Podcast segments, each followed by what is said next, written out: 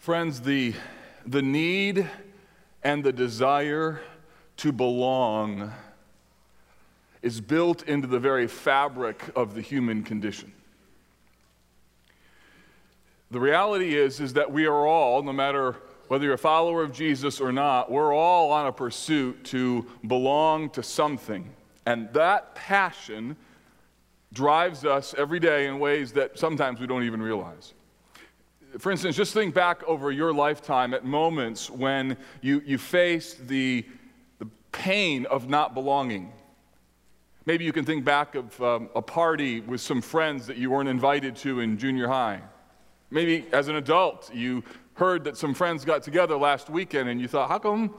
thought we were closer. Maybe you were, wanted to be part of an athletic team or you got cut from a choir.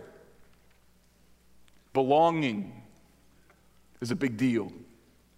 Even the clothing you've chosen this morning, you stood before your wardrobe, and whether you realized it or not, you made choices as to what you would put on your body based upon what other people would wear, what it means to belong. In the criminal justice system, if you want to inordinately punish someone, you take them out of general population and you put them in solitary confinement. You, you sever their belonging. Social media has only made this belonging reality even more evident. You filter through or flip through the pictures and the statements of people, and you're drawn to what's happening in their world and them drawn to what's happening in yours. There was a study recently done asking teenagers how much money they would, it would require of them to give up their phone for a month. Just think of the last time that you lost your phone. You feel not only like you've lost something expensive, but you're disconnected. The dollar amount for the teenagers was high, upwards of five to seven hundred dollars. And then consider all of the, the groups and the subgroups that are within our culture. Just uh, always fascinating to me, the various subcultures. Uh, for instance, this last week I went to the Indiana State Fair.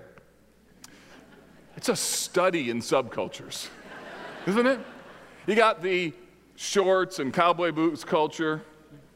Not, not saying anything, I'm just saying you got that culture. You got you got the biker culture, you got the I wear my golf shirt to the fair culture, you've got the I don't care culture, and you even have even the whole agricultural culture. Actually, I saw I saw like a seven-year-old girl walking a pig with a little stick, and I thought, there's a subculture right there. I have no idea how she does that, and there she is. What you need to know is that our, our society has all kinds of subcultures, and the reality is, this belonging piece is a big deal. And here's why because belonging is built into the fabric of the created order. You have the Father, Son, and Spirit who live in perfect harmony and belonging. In Genesis chapter 2, when God looks at all that He's created, He says it's not good that man should be alone. In describing the beauty of marriage. It's described as a one flesh union. Book of Revelation talks about the fact that there'll be coming a day when God will dwell with his people and they will be with him and he will be their God and he will be their people. In other words, the belonging will be restored. Theme is all over the Bible. But there's something wrong with humanity in that our belonging is fundamentally broken. In fact, you could look at the lens of our culture through this idea of the problem of broken belongings. Even this weekend in Charlottesville, Virginia, white supremacy and all of its satanic racism and evil, it, at the end of the day, is a wicked belonging. You, you ought to see the, the, the reality of culture through this lens and then begin to ask yourself how important is this word and why does this matter? We're, we're, we're born with appetites for belonging. The problem is, is that we express that belonging in broken ways. During the month of August, we're talking about a disciple making culture.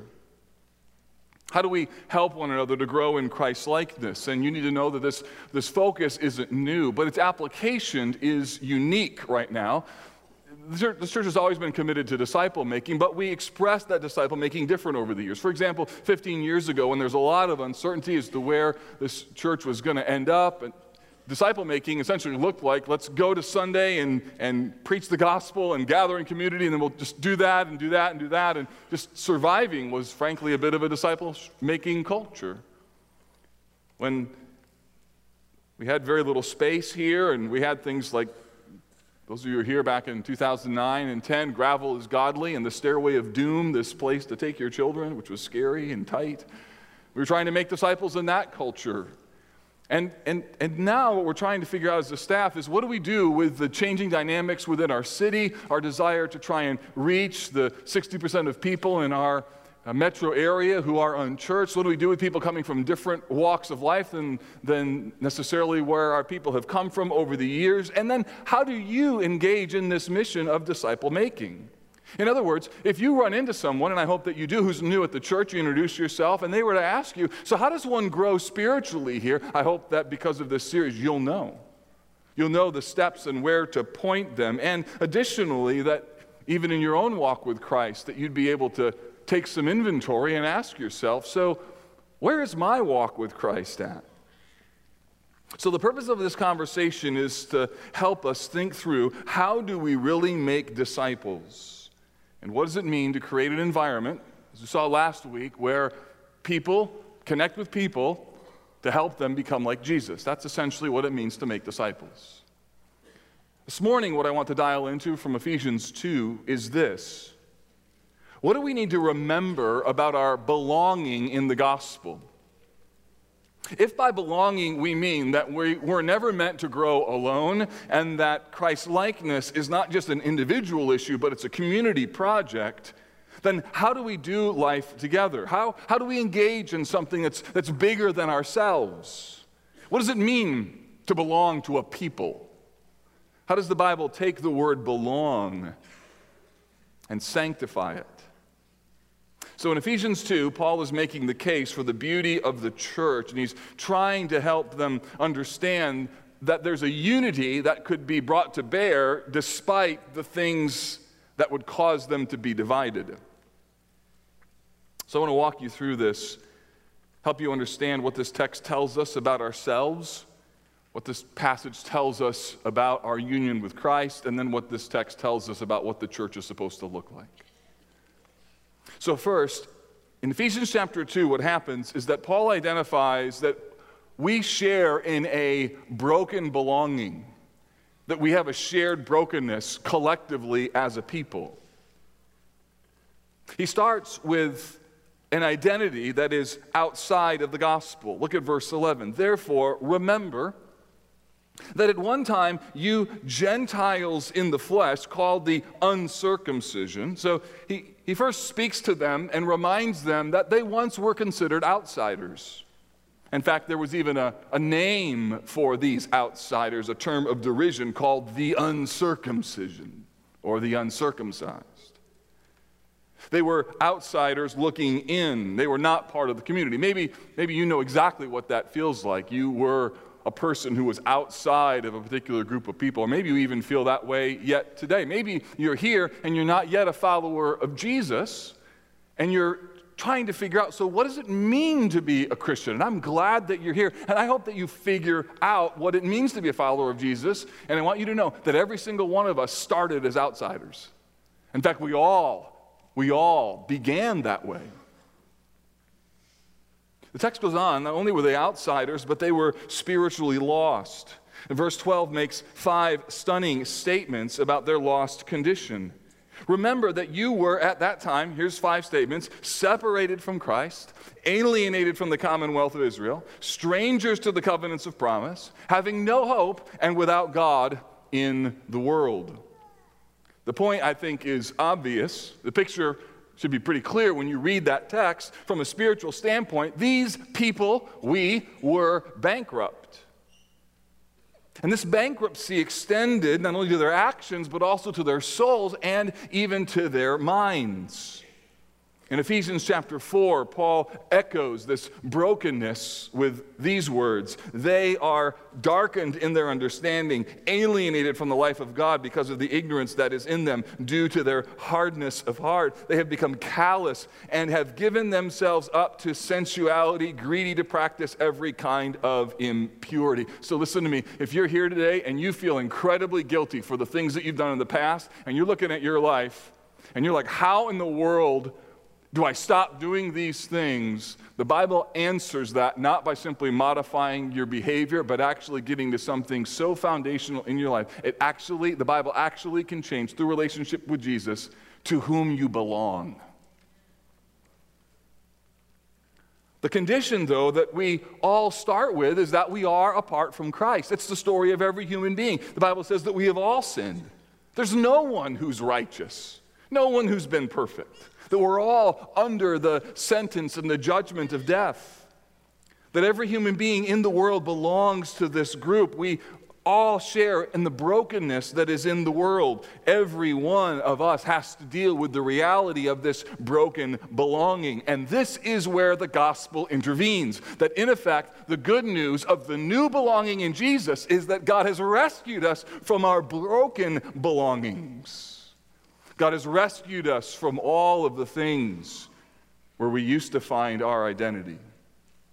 Every single one of us, if I was to hand you a microphone, you could tell me the story of your broken belonging. The question is not whether or not you belonged somewhere, the question is what was the place that you belonged. You could think back of your story, and maybe some of you know that some of the real monumental and painful moments happened because belonging was the problem. You gave away your virginity because you were afraid you wouldn't belong to him or her anymore. You woke up trashed the next morning, and the reality is you got involved with the group and you just belonged and went with them. You followed the corporate culture, and everybody else was doing things a particular way. You just kind of went along with the stream. Everybody else was doing this particular behavior. Everybody else had these particular values. And before you knew it, you got sold the bill of goods because you jumped into the stream of broken belongingness. Friends, every single one of us has some element of that story. It may not be dramatic, it may not be um, something that's super scandalous, but at the end of the day, all of us have a story of broken belonging. And so, the beauty of what happens in Christ and what comes next in Ephesians 2 is that Jesus liberates us not just from our sin and not just from bad behavior, Jesus liberates us from belonging to the wrong group. He, he, he liberates us by redeeming the beauty of what it means to belong to Him. Therefore, you know what a healthy disciple making culture is like? A healthy disciple making culture is a place where people understand the fundamental reality of this idea of belonging. And they can see the beauty, they can see the beauty of what it means to belong to a new community. That means that no matter what your story is, no matter what that pathway was, no matter how much regret you have for your previous bad belongings, I've got good news for you. There's freedom and fullness in Christ, and you can have a new relationship with people, a new relationship with men, a new relationship with women, a new relationship with people who could love you for who you are. And the foundation of that is the renewal of belonging and that comes through the finished work of Jesus. No guilt, no shame, just a past eclipsed by a new belonging. That's the gospel. This belonging also then extends to a singular concept called the union with Christ. In verse 13, we see a stunning turn of words after this listing of things that characterized our previous broken belonging. Verse 3 says this But now, in Christ Jesus. Oh, what great words but now are. If you want to do a great study sometime, just, just searched for all of the ways in which but now has been used in the Old Testament and the New, or the term but God. The idea is we were here, but God. In fact, Paul says as much in Ephesians chapter 5. He says this For at one time you were darkness, but now you are light in the Lord. And parents who are praying for wayward children, you need to pray this. You got to pray something like God, I know my son or daughter is walking a wayward path, but I know that you can reach them. Would you do so? See, but God. The shift in identity and belonging is captured then in what comes next when it says in Christ. But now in Christ. This is Paul's. This is one of his favorite ways of summarizing, frankly, the sum total of the gospel. That to be in Christ means that you have a new identity. To be united with Christ essentially means that, that God treats you as he would treat Jesus. It means that all of the spiritual victory, all of the grace, all of the honor, all of the blessing come to you because of your relationship with Jesus. It means that his death is your death, his life is your life, his blessing is your blessing. Which you saw this in the baptism. You heard the stories and you saw it visualized. When he died, we died. When he rose, we rose. To be saved is to be in Christ. To be united with Christ means that we're justified in Him, we're glorified in Him, we're sanctified in Him, we're called in Him, we're alive in Him, we're created anew in Him, we're adopted in Him, we're elected in Him. That at the end of the day, the sum total of all of salvation and all of eternity is this it is of Him and through Him and to Him be all things, because we have nothing without Him. That's the point. In this way, you can think of union with Christ as the sum total of your salvation. When you come to faith in Christ, it means that now there's a new identity that you have been given. Or, as the Apostle Paul said in Galatians chapter 2, I am crucified with Christ. It's no longer I who live, but Christ who lives in me. That's a, a, union concept. And then he goes on to say, And the life that I now live in the flesh, I live by faith in the Son of God who loved me and gave himself for me. So to be in Christ means that I now have a, a new reality, a new identity. In Ephesians 2, we see this union then resulting in particular things. Look at verse 13. But now in Christ, you who once were far off have been brought near by the blood of Christ. So we're no longer estranged from God. We've been reconciled to our holy Creator. It says that, verse 14, for he himself is our peace not just the concept of salvation, but actually the, the person of Jesus is our peace, who has made us both one and has broken down in his flesh the dividing wall of hostility. Meaning, that underneath all of the strident categories of culture, all the things that serve to divide humanity up, whatever they are ethnicity, whether they are um, political philosophies, whether they're socioeconomic status, whether it's particular um, ideas about um, what should happen in the context of um, life and how you live and different opinions about various things that are preferences in the midst of all those things that serve to divide us, Paul says, underneath them is a greater reality of belonging. Which is why he says he has broken down in his flesh the dividing wall of hostility, creating unity with people who culturally and humanly, you wouldn't be unified with. Verse 15, fulfilling all the demands of the law, he abolishes the laws of commandments expressed in ordinances that he might create in himself one new man. So when you put this together, what you, you find is the simple truth that the gospel creates a new belonging for every believer. And this new belonging gets underneath all other categories. It gets underneath your marriage. It gets underneath your ethnicity. It gets underneath your work. It gets underneath your sexuality. It gets underneath everything. That there is this, this union with Christ that becomes the most foundational thing in the world and in your life. And this change of dominion and status is not only the essence of salvation, but it's also the foundation of our hope. Meaning this that if I'm in Christ and if God has placed me in Christ, then nothing can change that reality.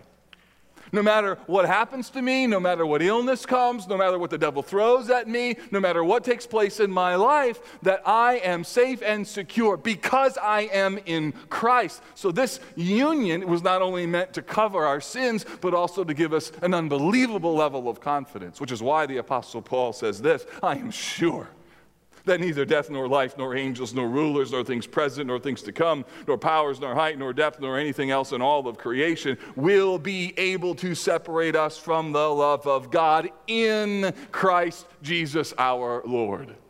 So I don't know what it is that you face today, what challenge is going on in your world, or what burden that you're carrying. You may have had awful news that came across your path this last week, or challenges that are right in front of you, or feeling as though the sentence of death has been placed upon you. Here's my hope to you. Listen, nothing, not even the devil himself, can separate you from the love of Christ, which is found in him. Nothing. So when we sing, the resurrected Christ is resurrecting me, what do we mean? We mean that, yeah, my job's uncertain, but I'm in Christ. Yeah, I don't know where my kids are today, and I wish they would follow him, but I'm in Christ. I can trust him. Yeah, the cancer diagnosis doesn't look good, but I can trust in Christ. Yeah, I got this unreconciled relationship, and it's hard to be godly, but I can, I can be in Christ. Or when the world says, How in the world do we fix the divisions and the problems and the brokenness within the culture? We raise our hand and say, We know how. The answer is in Christ. Because union with Christ redefines what it means to belong. Third, this text not only talks about union with Christ, but also the beauty of a new community called the church. What I'm driving at is this that to belong, here's the sum total of what I'm trying to say. To belong is the essence and the expression of the gospel. It's to belong is what the gospel means, and to belong is what the gospel does. The reality that we need to see here is that belonging becomes very practical when we gather together as God's people. Belonging becomes very practical as we gather in order for the purpose of making disciples. Verse 15 By abolishing the law of commandments expressed in ordinances, that he might create in himself, here it comes, one new man in the place of two, so making peace. Don't miss this. this. There's an ethnicity piece that's right in the middle of this text. You got Jews and Gentiles who never got along, completely separated. One thought they were superior than the other, and now the wall has come down. There's equality, there's the ability for both to be able to see God. The, the, the wonderful openness now that comes through the gospel is theirs, and Paul identifies that there now is an identity underneath all other identities, namely, he creates this one new man. What's more, they are one body, not just one man, but one body, and might reconcile us to both us both to God in one body through the cross, thereby killing the hostility. The hostility is the broken belonging. I belong to my group, you belong to yours, we hate each other, and what happens is the cross comes and it kills that hostility by creating one new man. And so while they both belong to the different groups, doesn't change their ethnicities, doesn't change the person's socioeconomic status, doesn't change their background or their story. Instead, now there's another belonging underneath that that becomes more foundational, and that then serves to unite them. Friends, that's the church. That's what we celebrate when we come together. It's not just a collection of individuals, it's that it's a collection of individuals who believe the same foundational reality. We've all come out of our broken belongings and said, I belong to this. I belong to Christ. Verse 18 both groups have access by the Spirit to one, by one Spirit to the Father. For through him we both have access in one Spirit to the Father. Verse 19 so then you are, notice this, no longer strangers and aliens. You're no longer on the outside, but you are fellow citizens with the saints and members of the household of God. So you're, you're part of something beyond yourselves, even something historic in verse 20, built on the foundation of the apostles and the prophets, Jesus and Christ Jesus Christ himself being the cornerstone. And then verse 21, in whom, notice this, it's, it's something that's alive, in whom the whole structure being joined together grows. And what's it growing into? It's growing into a holy temple in the Lord. So Paul is pulling both, both national sort of identity metaphors, you're a citizen, and family metaphors into a household. He's using worship metaphors of a holy temple. He's pulling all of this together, and he says, Do You think all of these things are identity markers? He's identifying that now the church, the people of God, become the ultimate identity marker as they confess their allegiance to one another. Verse 22 In him, you also are being built together into a dwelling place for God by the Spirit. So, what he's saying is, is that to be united to Christ is then to be united to this beautiful thing called the church. Marcus Johnson, a professor at Moody Bible Institute, says this To be united to Christ is what it means to be the church. The church, after all, is the body and bride of Christ. A distinction, therefore, between a doctrine of salvation and a doctrine of the church can only be but artificial. There is no salvation outside the church. Historic evangelicals have always asserted just exactly because there is no salvation outside of Christ. We are saved in Christ, and we are the church in Christ. It is the same wonderful gospel. What does that mean? It means that everyone who is in Christ is then in the body of Christ, they are in the church. In other words, there are all kinds of gospel preaching churches in our city today. We're not the only church that preaches the gospel. I trust you know that. There are all sorts of other believers who are expressing their gospel centeredness in different and unique ways, and they're part of what would be called the universal church. We are part of the body of Christ together with those believers. As true as that is, the Bible also says that we're not only part of this body of Christ, but in the New Testament, the expression of that body consistently works out with a specific and localized and consistent group of people. The normative pattern is for a group of people who regularly gather together for worship, those people who submit to their spiritual leaders, who receive the teaching of the word, who observe the Lord's Supper together, and they practice church discipline, deciding who should, is inside of the church because of their godliness, and then who, because of their actions, should not wear the Jesus name tag representing their church in the community. All, and all of this is done together. The reason I share that is every once in a while I run into someone who says, Hey, I don't need the local church. I, I kind of go from church to church, whatever sermon series is being you know, preached, or whatever musical set that I like. Or I just we like to kind of move around. We're kind of like church shoppers. And while that may fit a consumer mindset, that is not the vision of what it means to grow in Christ likeness.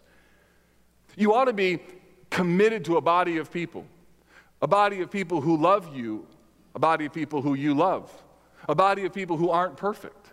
So there ought to be sermons that you don't like, in the same way that there's meals that your mother made when you were growing up that you didn't like. Just don't tell her. Nor me, please. Just kidding. When you gather together, there ought to be songs that you sing together, ones that resonate within your heart, and other ones that, yeah, not so much, but it blesses my brother, and I'm glad that he's encouraged by that song.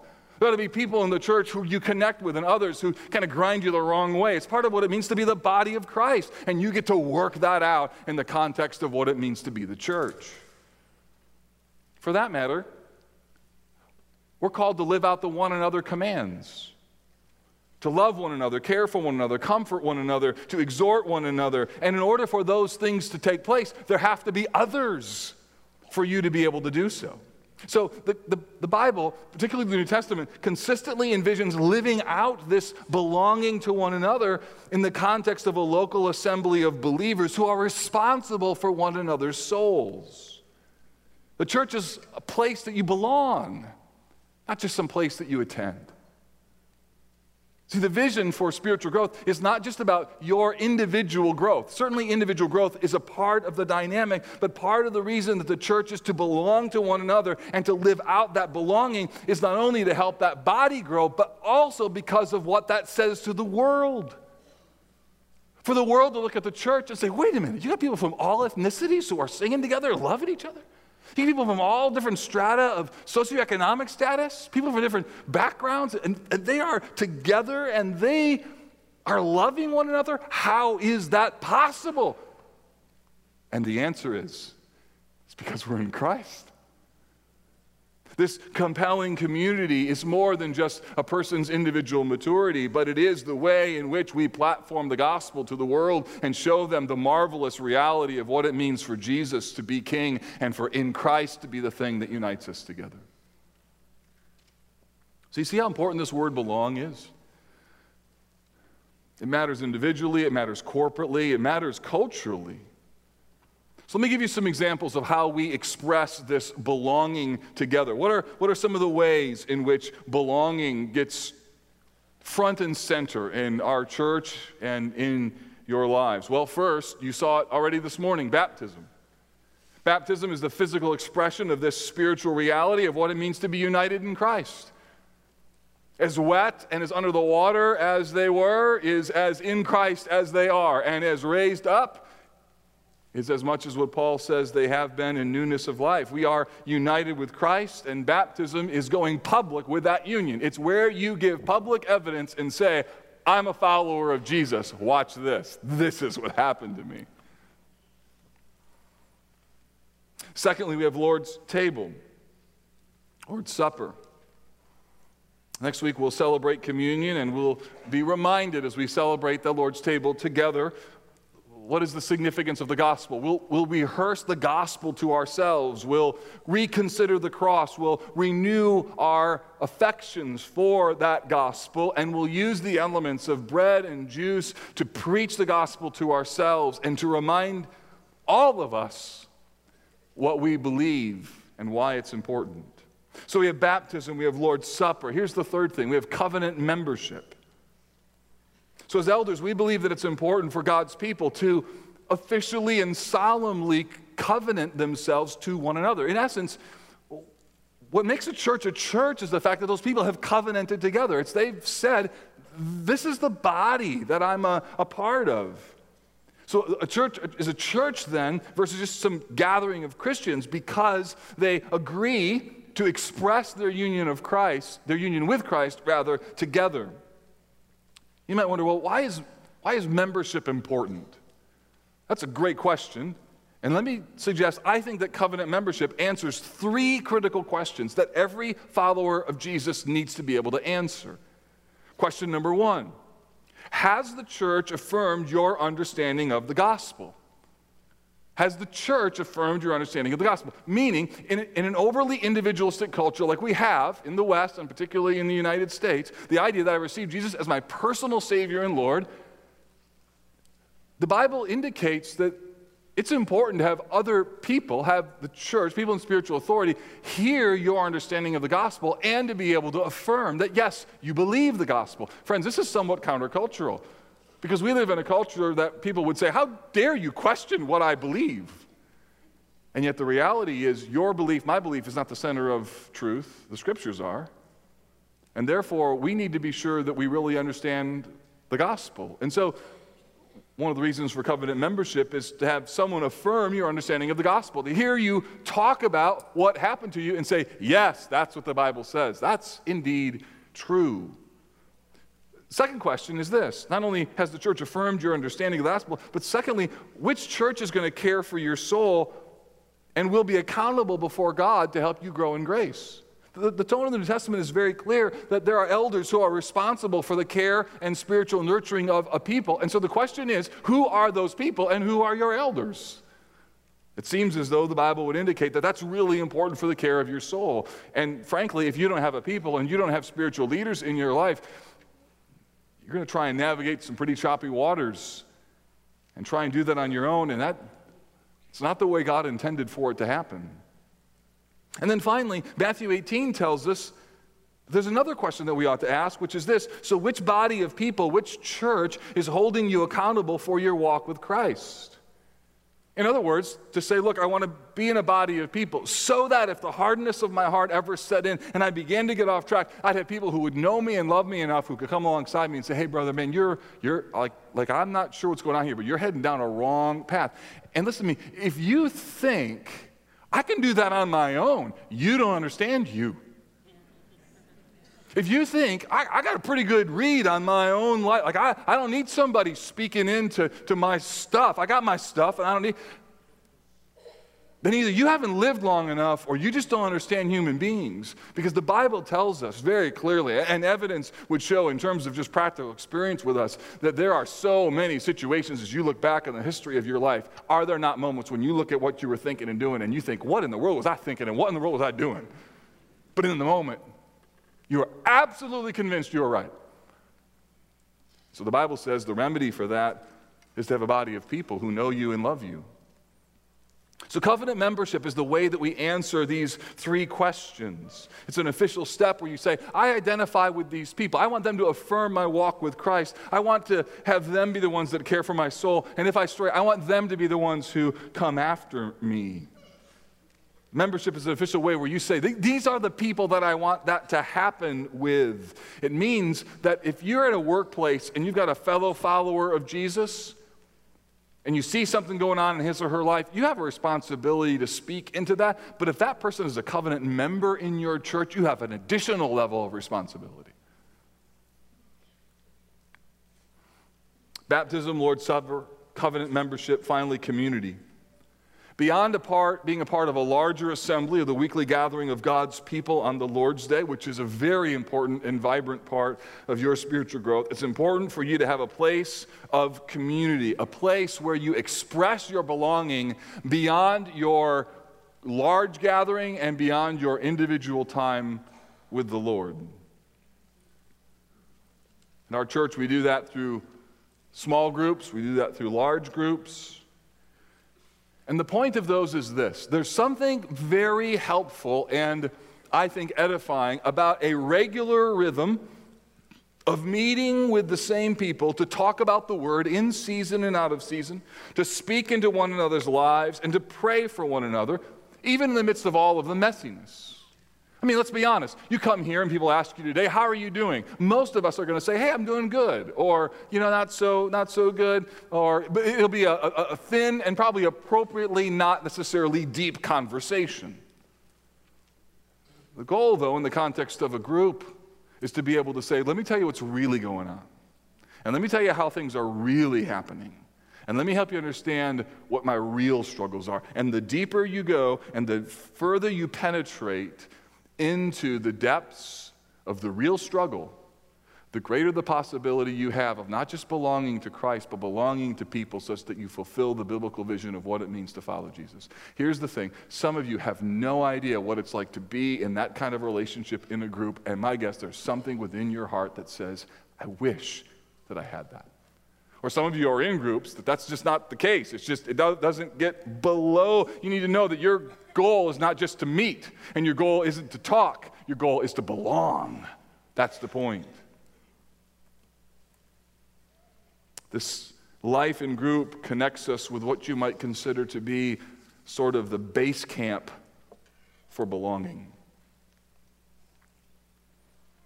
You came on Sunday, my guess you understood the word belong at one level. My hope is you understand it at a whole different level now. That you realize the, the, the, brokenness of the belonging in the world and look for it this week. Watch for it on the news. You're going to see it all over the place of people who have a broken belonging. We have this union with Christ that's designed to solve that problem. If you're here today and you're not a follower of Jesus, I got news for you. Today, you could receive Christ, and in Christ can be placed over your soul, and you can start anew. I don't care what you've done, or what's happened in your past, or how awful the story is, or how long you've faked it. The fact of the matter is, God knows your story, and we all have a mess of our lives. And today, I want to invite you to come and embrace what it means to be in Christ. And finally, the call is just for us to be the church, to live out our belonging, to live out our un- being united to the Son as He unites us to a people. This is what John Stott says about the church. Jesus has succeeded in creating a new community. In fact, a new humanity in which alienation has given way to reconciliation, hostility to peace, And this new human unity in Christ is the pledge and foretaste of that final unity under Christ's headship. What he's saying is this that there is coming a day when people from every tribe, nation, and tongue will gather in heaven, all because they've known the name of Jesus. And on that day, we'll all gather and we'll sing in the same voice, in the same language. We'll all sing on tune. It's going to be awesome. So there's hope for some of you. And you're standing there focused on Jesus, and you'll say things Worthy is the Lamb who was slain to receive glory and wisdom and honor and glory You'd be able to say, Great are you, Lord. Because at the end of the day, everything came from Him, and everything is for Him, and therefore everything goes to Him. Because Jesus fundamentally changed what it means to belong. And that change changes what it means to be the church. Our belonging now pictures a beautiful belonging in the future.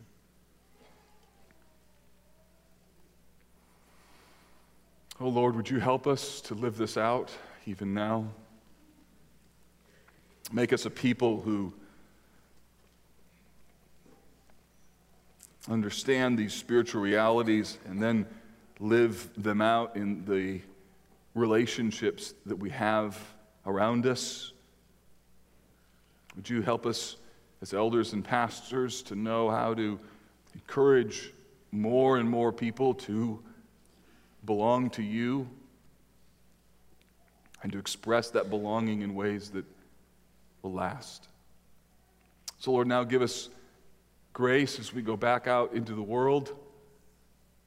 Help us to live, for those who are followers of you, in the full union of this oneness that we have in Christ.